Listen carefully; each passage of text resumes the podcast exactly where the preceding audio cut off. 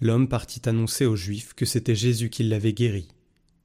Et ceux-ci persécutaient Jésus parce qu'il avait fait cela le jour du sabbat. Jésus leur déclara Mon Père est toujours à l'œuvre, et moi aussi je suis à l'œuvre.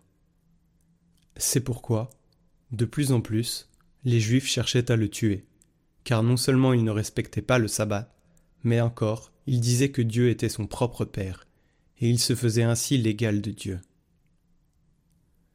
Jésus reprit donc la parole. Il leur déclarait Amen, Amen, je vous le dis, le Fils ne peut rien faire de lui-même. Il fait seulement ce qu'il voit faire par le Père. Ce que fait celui-ci, le Fils le fait pareillement.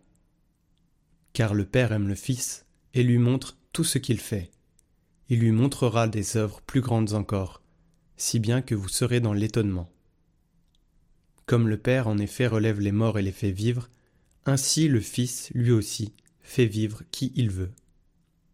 Car le Père ne juge personne. Il a donné au Fils tout pouvoir pour juger, afin que tous honorent le Fils comme ils honorent le Père. Celui qui ne rend pas honneur au Fils ne rend pas non plus honneur au Père qui l'a envoyé. Amen. Amen, je vous le dis. Qui écoute ma parole et croit en celui qui m'a envoyé, obtient la vie éternelle, et il échappe au jugement, car déjà il passe de la mort à la vie. Amen. Amen, je vous le dis. L'heure vient, et c'est maintenant, où les morts entendront la voix du Fils de Dieu, et ceux qui l'auront entendu vivront. Comme le Père en effet a la vie en lui-même, ainsi a-t-il donné au Fils d'avoir lui aussi la vie en lui-même. Et il lui a donné pouvoir d'exercer le jugement, parce qu'il est le Fils de l'homme. Ne soyez pas étonnés, l'heure vient où tous ceux qui sont dans les tombeaux entendront sa voix. Alors, ceux qui ont fait le bien sortiront pour ressusciter et vivre. Ceux qui ont fait le mal pour ressusciter et être jugés. Moi, je ne peux rien faire de moi-même. Je rends mon jugement d'après ce que j'entends. Et mon jugement est juste, parce que je ne cherche pas à faire ma volonté, mais la volonté de celui qui m'a envoyé. Si c'est moi qui me rends témoignage, mon témoignage n'est pas vrai.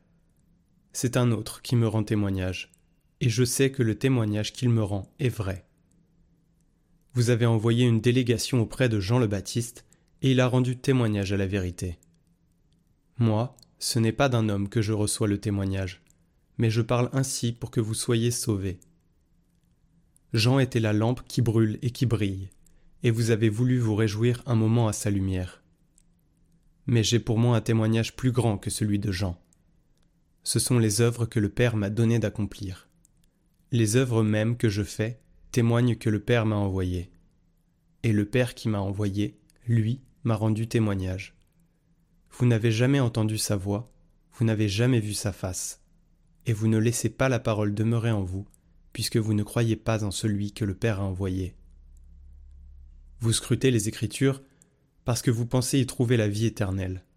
Or, ce sont les Écritures qui me rendent témoignage. Et vous ne voulez pas venir à moi pour avoir la vie.